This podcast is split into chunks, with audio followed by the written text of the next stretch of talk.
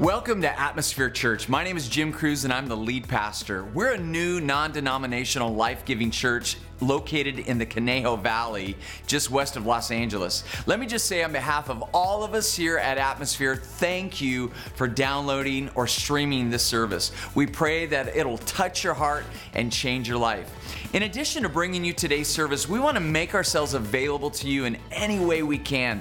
Please leave a comment if you need prayer or if you want to speak with one of our leaders in any struggle that you may be facing right now. We will be sure to respond to anything you need in your life. Here at Atmosphere, we believe that we should never forsake the gathering together with other believers. Don't use this recorded service as your church experience. Get involved in the local church to the extent that the people there know you by name. If you live in the Southern California area, we would love to invite you to be a part of our community. For more information about our church, go to our official webpage at atmosphere dot church. Finally, there's a lot of man hours that are put behind making services and resources like this available that are meant to help you grow and develop as a disciple of Jesus Christ. So if this service and our other resources bless you, would you consider giving back to Atmosphere Church to support not just these things, but to also support the creation of even more resources for you and really for others who are also desiring to grow in their faith? To make a financial donation, simply click on the link on our site that says donate, and your gift of any amount is greatly appreciated. Remember, when you give to Atmosphere Church, you're actually giving through Atmosphere to change lives in our church, in our city, and literally around the world. We've already prayed for you that today's message would speak directly to your heart and empower you to live the life that God has called you to live. Enjoy the service. Those of you that are new, the reason we play fun videos like that is we like to have fun in church, first of all. Uh, but second of all, we're in this series called Grown Ups, where we're looking at the book of James. And some of you maybe are not familiar with this book of James. And it's just this short book of our Bibles that really emphasizes becoming spiritually mature. One of the funniest stories I have of my kids growing up is uh, we were driving somewhere. My girls were super little. I think Kylie was three and, and uh, Mackenzie was maybe a year and a half old, maybe a little bit older than that. So we're driving somewhere and Kenzie starts screaming in the back of the car. And as a parent, you know, that's like, what, what's going on? And, and so we look back and Kenzie has teeth marks on her arm. And what you don't know about Kylie is she was a little ornery when she was little. And so I immediately just knew that Kylie bit Mackenzie on the arm for whatever reason. I don't know. And so Mackenzie's crying, Kenzie, Kylie bit me. And we're looking back at Kylie going, Kylie, you bit your sister. No, I didn't. I promise I did it. I promise I did. I'm like, well, wait till we get home.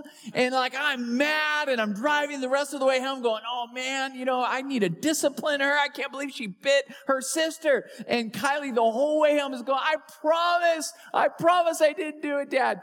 And so we get home and Kenzie starts feeling, I think, a little bit badly. And as we're getting out of the car, Kenzie starts smiling. And I said, Kenzie, why are you smiling? She said, I bit my own arm. I go, what?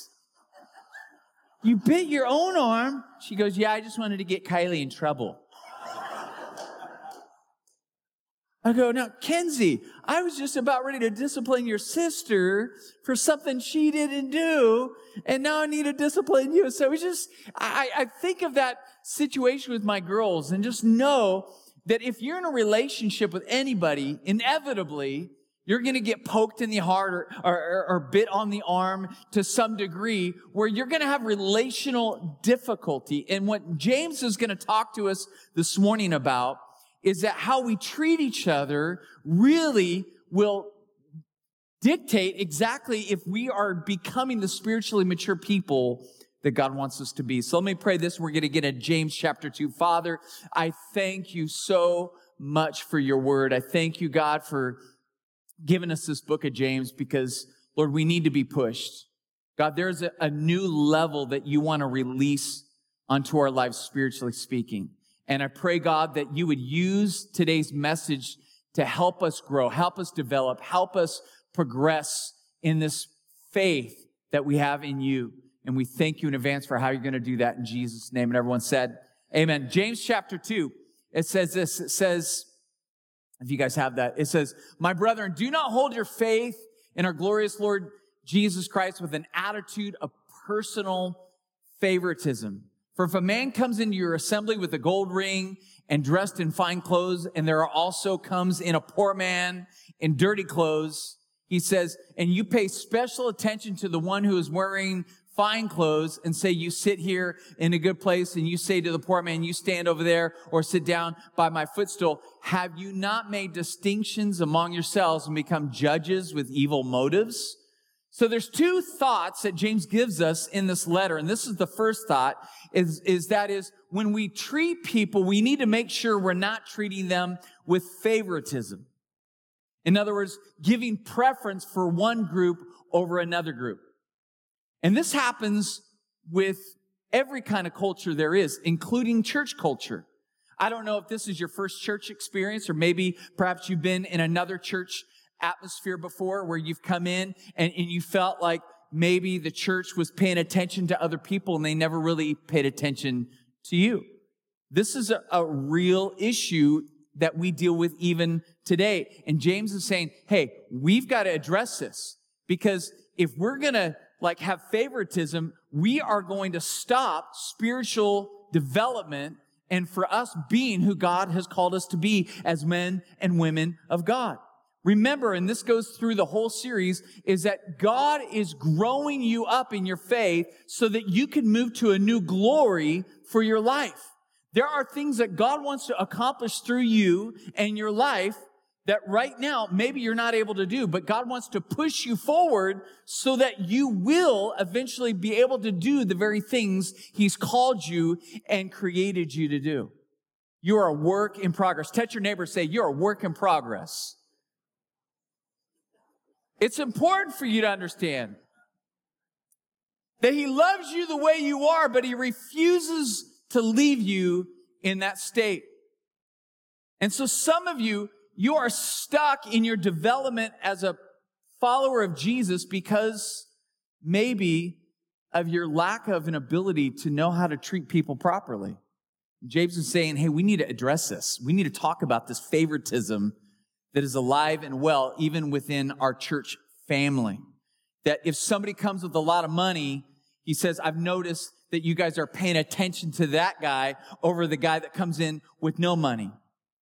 He says, we need to develop a culture that no matter what kind of financial status you have, you're going to be loved equally when you walk in the doors of the church. See, as we set up this new church, one of the things that, and I, and I know you guys don't know me really well, but one of the things that I am passionate about is helping people that are in poverty. I'm passionate about it. It runs deep in my D N A.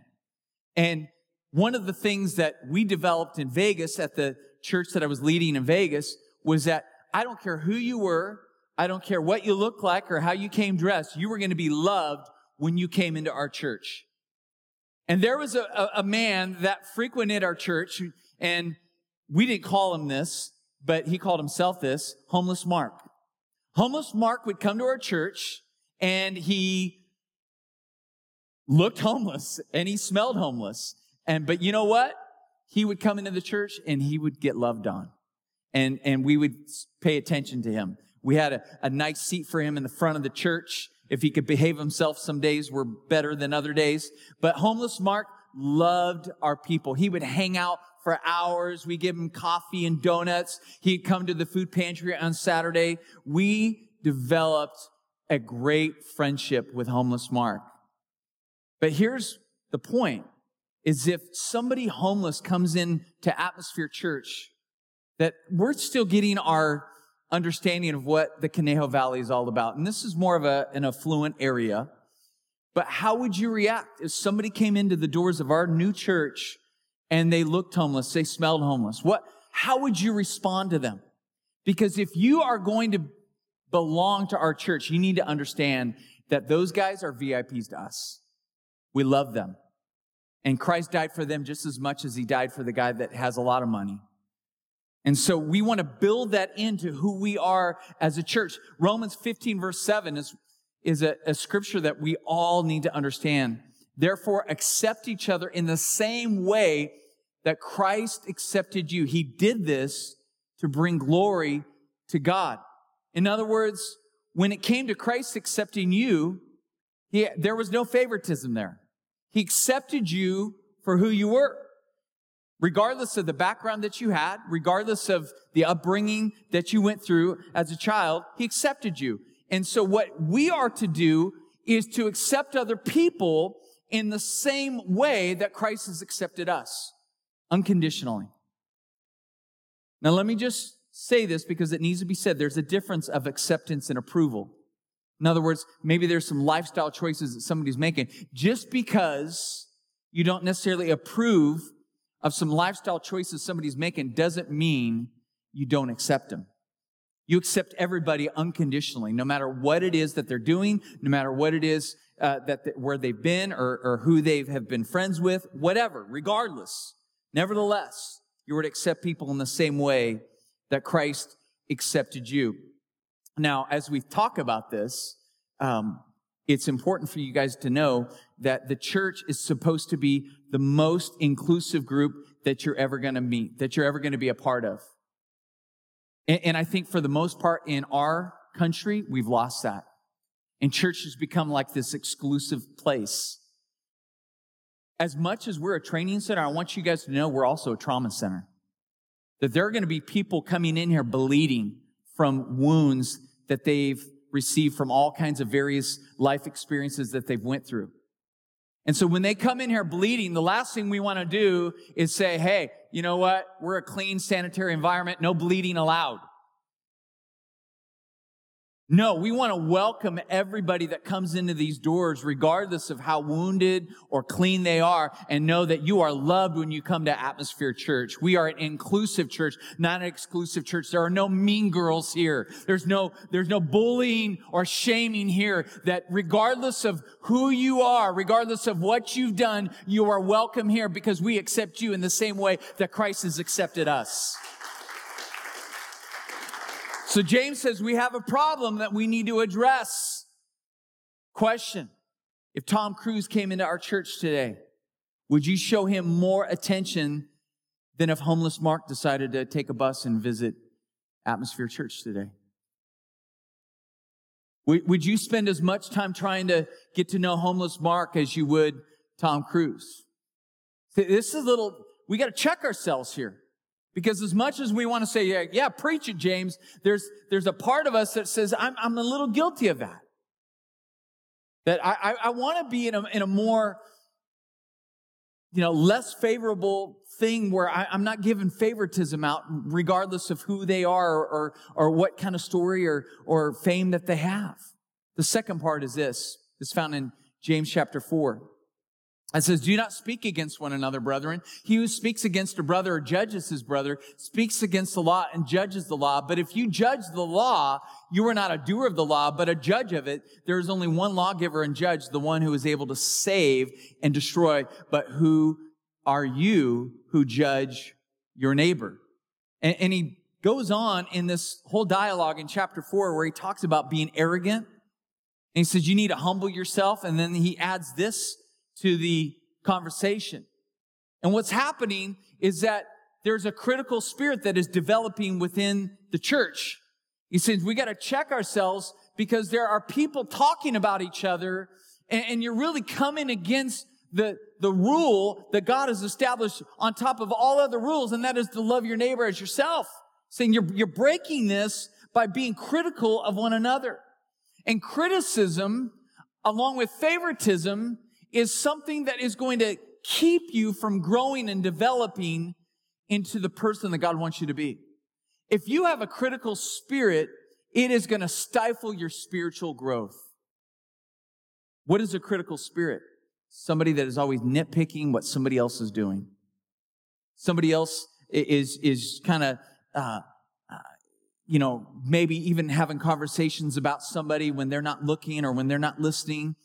It's speaking evil of one another. It's another word in the Bible that is used for this is slander.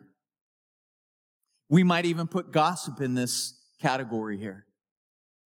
And that nothing will poke you in the heart harder than you finding out somebody else has been talking about you without you being in the room. It hurts. When somebody else has been critical of something that you've done and thinks they have you all figured out when really they don't even know you. See, we might be able to see somebody's action, but we're not able to see their heart. And what James is saying is, be careful. Because when you start making assumptions about the, the actions of somebody without really knowing the motive of why they did that, you're in, you're in dangerous ground of becoming the judge when you're you make a terrible judge. I make a terrible judge. There's only one judge, and his name is God, and he's perfect at it. We're not.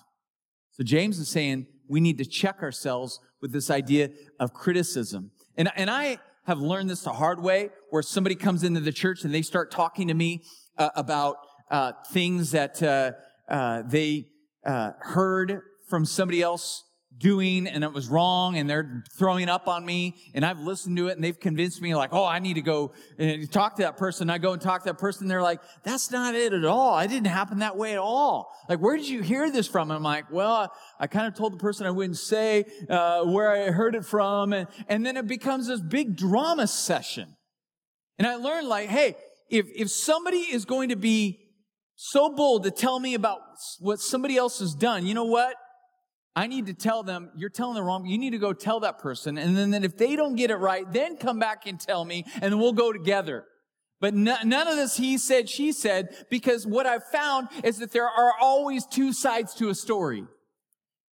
And when you download one side of the story, let me tell you something, you are obligating yourself to download the other side.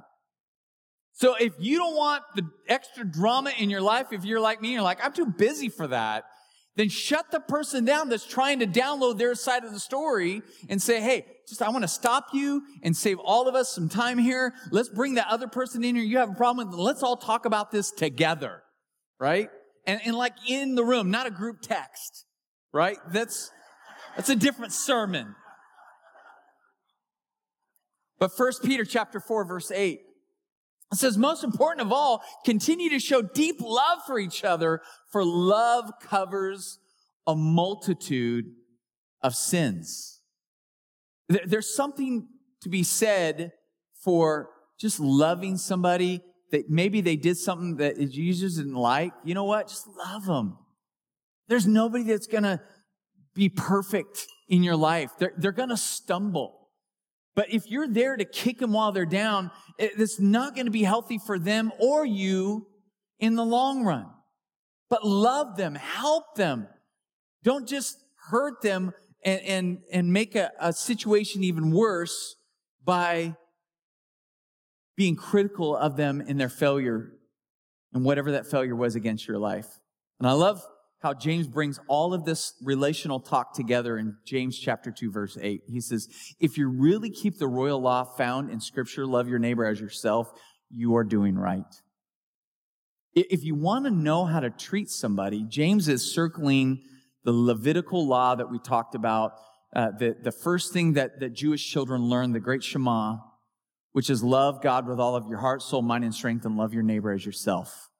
He says, if you do this, if you are obedient to do this, then he said, you're doing right. You're moving your life in the right direction. So how do you love your neighbor as yourself? Well, Jesus was confronted with this in his own ministry. In Luke chapter ten, he gives this parable about this Good Samaritan. And so a lawyer stood up and, and put him to the test saying, teacher, what shall I do to inherit eternal life? And Jesus said to him, what is written in the law? How does it read to you?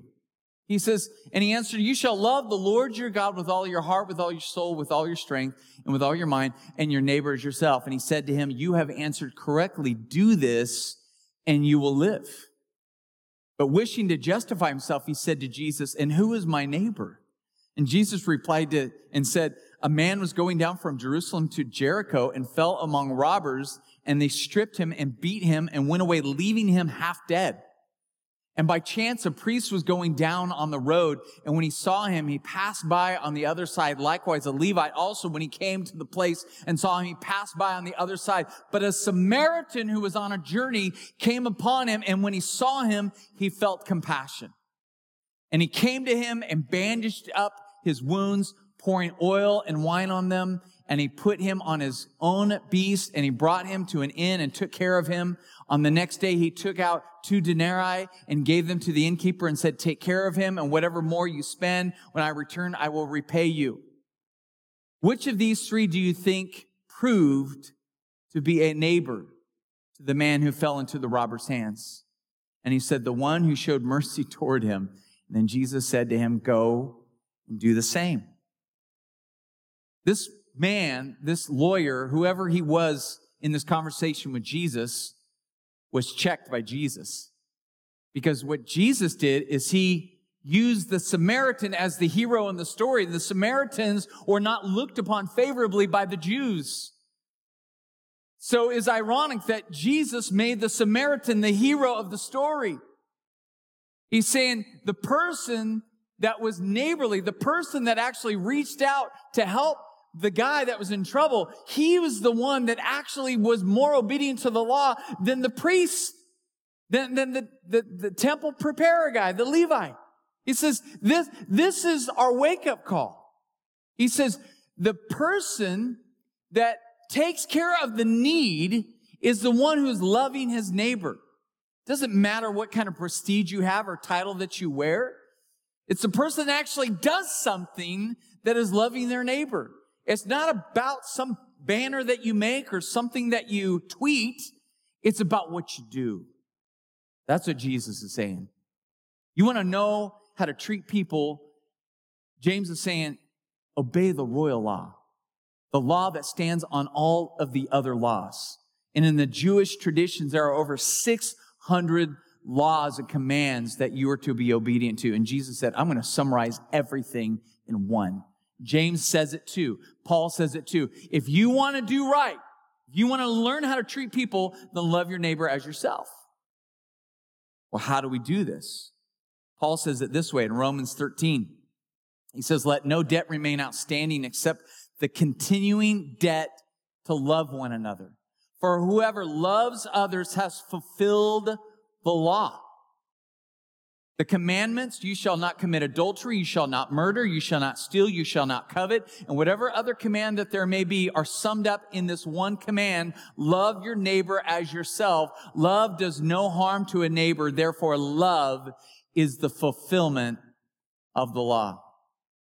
You know, when we were doing uh, inter- intercessory prayer meeting about four months ago, we were praying and asking God to give us a clarity of a word for us as a church as we were moving forward as a new community. And what we heard loudly and clearly was that we were to be a community that knew how to love people well. That God wants us to be known in this whole entire community as a church that loves people well. And if you think about what Paul's saying, if we can just love people well, we have fulfilled everything that we are supposed to do with our lives for his kingdom. Matter of fact, Jesus said it this way in John chapter thirteen. He says, a new commandment I give to you, that you love one another just as I have loved you. You also are to love one another. By this, all people will know that you're my disciples if you have love for one another. In other words, people will know that you are a follower of Christ, not by how many Bible verses you have memorized, not by how many stickers you have on your car, not by, not by how many t-shirts that you wear, but by how well you love other people. They'll know you're connected to Jesus. So the question, church, we have to reconcile this morning is, how are we doing on this? How are we loving people? And let me tell you, people sometimes don't make it real easy on us. Sometimes people are hard to love.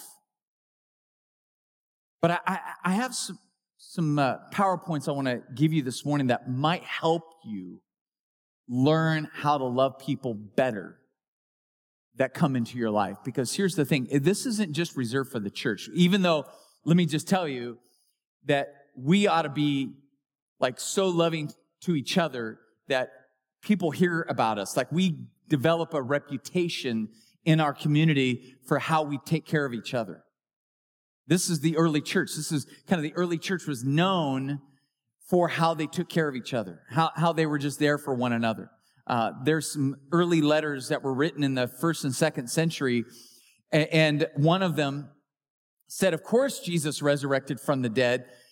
For how else do you explain how these guys love each other and take care of each other when they need something? I mean, that is a given in how we need to take care of each other. But if you want to learn how to just love people even beyond the church well, then you might want to write these little PowerPoints down. Number one is pay attention. Pay attention. Pay attention to your surroundings. There are hurting folks everywhere in this community, everywhere you go. Some of you know people in your family that are hurting. You don't even have to leave your own front door. And there are people in your house that are hurting. There are people that you work with that are hurting. There are people that you live next to that are hurting. There are people that you shop at Target with that are hurting. And here is where we can really like hone in on loving people well, is just pay attention to the people that are coming in close proximity to you. Because everybody that comes in close proximity to you is somebody that God wants you to love for him. He wants you to love them. I don't believe in coincidences when I run into people and I run or past people, that I really believe that God has supernaturally placed me in that moment for that person for that very time.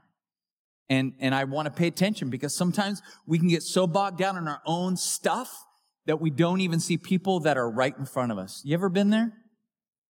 You ever been so focused on maybe your own problems or your own issues or your own relational problems where somebody is right there crying in front of you, you don't even notice them?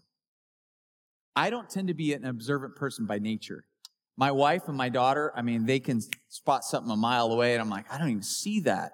Uh, so some of us are a little bit more natural at observing our environments than others. But I watched this video, and it's actually put out by Chick-fil-A. Don't ask me why, other than they just wanted to, to really get people, while they're eating their chicken sandwiches, to pay attention to each other. Uh, but just check out this video and just see if, see if this just can bear witness with you. I just love that video, because every life does have a story. But are we taking the time to pay attention and to read people's stories? Some of you have stories in this room. You don't even have to leave this building in order to start loving somebody well. Just by listening, there's some people that have just been through a tough week, and this is a, a space where they can come and they can get prayed for and they can be just listened to. That will help tremendously. But I think about the Good Samaritan. There's a guy laying in the ditch, and he saw him. There are people laying in ditches all around our lives. But the first step is paying attention and seeing them laying in the ditch. The second thing that we need to write down is to be available. So it's one thing to pay attention. The second thing is to be available, because what good is it to see somebody laying in a ditch if you're saying, I just don't have time to be able to go and take care of that need. I'm going to pray somebody else comes into that person's life and helps them with their need, because I'm too busy to slow down to help this person out that needs help. There has to be availability that we give to the situation if we're going to love our neighbor the way that God wants us to love our neighbor well. What does that look like for us, practically speaking, to be available? Well, to me, and, and how busy I like to keep my schedule, it's living with margins. Living intentionally that I'm not let, letting it go to the very last minute before I have to go somewhere, that maybe if I leave fifteen minutes before I'm supposed to leave, in case there's an interruption on my way to wherever I'm going. Because let me tell you, Jesus had miracles happen in his life while he was on his way to do something. In other words, the miracles that Jesus experienced with his life happened as interruptions while he was going somewhere. And if we want to see more miracles in our life, then we have to be available for those miracles to move through us so that other people are receiving their breakthrough. So they're receiving the healing power of God. But if you're so busy, you might see somebody that's hurting and you just don't have the time to be able to take care of them. Be available. We got to be available for each other. You know, one of the, the cool things about a new church community is that we're not super big, so that we can actually take time to get to know each other. That two-minute mingle, that's intentional, even though you introverts hate that. There's all kinds of memes out there about, you know, the, the time in church where everyone greets each other. It's like, man, that is not my space. I'm going out and getting coffee. And I understand that. Not everyone's an extrovert, and, and I get that. But here's what I, I want you to understand, is that when you make yourself available, even though it's uncomfortable for you, that you're not only maybe helping somebody else out, you're giving somebody the ability to help you out. Because there are things in your life that somebody here can help you with if you make yourself available for them to be able to come into your life. I, I had another friend of mine that goes to a different church. He said, we do these dinner nights where we just have people come over to each other's house that are at church, and uh, we just, you know, randomly just make appointments after church is over. We just start making date nights with, with church people. And so people would take turns inviting people over to their house to have dinner. Like back in olden times, like supper, like with church family members, that was just part of your church culture. And we really have lost that in our new modern culture. We don't really have meals together like they used to have meals together back in biblical times. When, when we talk about Atmosphere Church, I want us to be known not just for, for loving people and shaking hands. I, I want people to go like, hey man, when you go to that church, somebody's going to invite you over to their house for a meal. That's, that's how Atmosphere Church rolls. Just, just, just be prepared. There's going to be some lady and her husband that are going to just say, hey, what are you doing tomorrow night? Like, come over to my house for some chicken. We, we want that kind of a culture here to where when you guys are connecting and doing your mingle, that you guys are saying, hey, why don't you come over to my house? That, that maybe we should do these things called Supper Sundays. I just had this idea. Supper Sundays. Where, Where at church every Sunday, you make it your mission. You, if you're by yourself, you came with a family, you're just like, let's just go find somebody that just maybe looks different than us, and, and let's, you know, let's invite them over our house, or let's, you know, go um, have a meal together somewhere, and, and just get to know each other.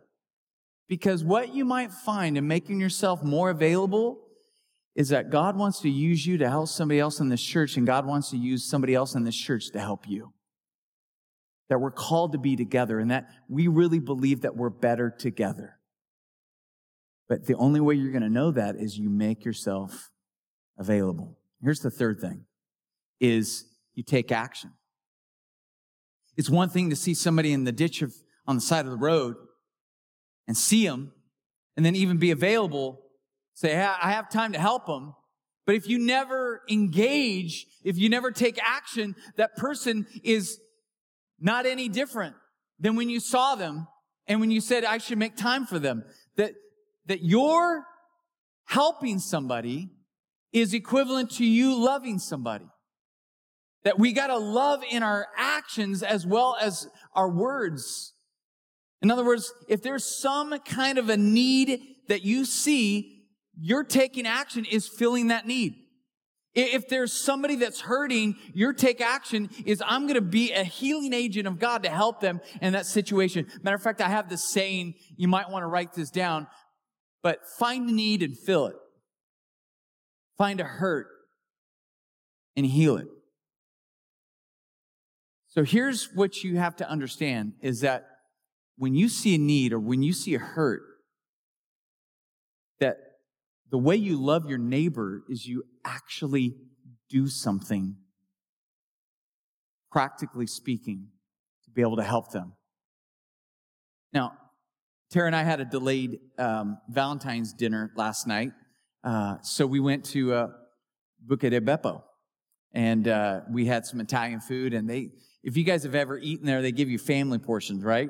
So we ordered way too much food, but then I, I realized that this wasn't by accident. Like we, we were supposed to do something with this food. And so I told Terry, I, go, I think we're supposed to go give some food and share our food with some people.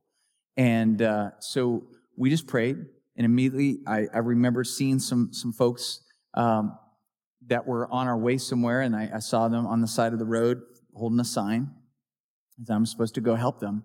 And so I I bring them food, and I just knew at that moment that God was using that extra food as a conduit of heaven to bless these guys. But I could have just taken the home, the food home, put it in the refrigerator, and just forgotten about it. And three days later, threw it away. But but I was like, no, this is an opportunity to take action and love people the way we've been called to love people, to love our neighbor as ourselves. If I was hungry, I'd want somebody to come and feed me some Bucca di Beppo, right? I, I would I would want something to eat like that.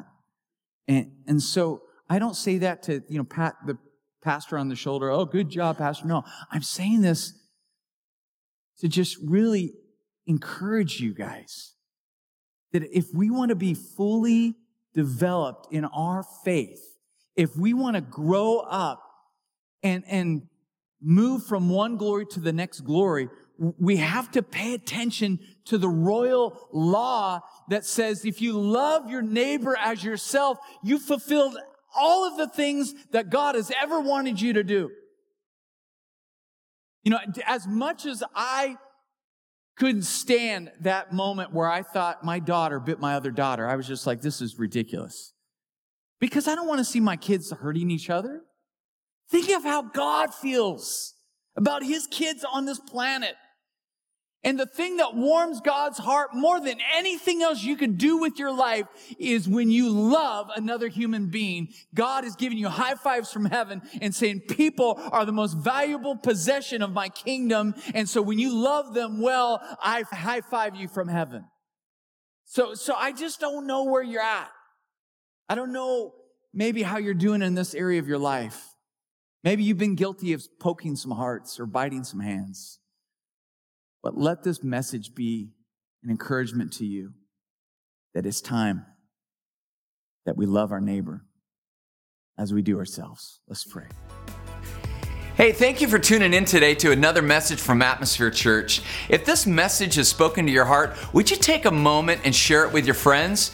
You can connect with us on YouTube, iTunes Podcast, Facebook, Twitter, and even on Instagram. Simply do a search for Atmosphere Church through these various platforms and click either the follow or subscribe buttons. It's another great way for us to be able to stay connected with you. And until next time, we pray you'll keep the faith, spread the hope, and live the love. God bless you.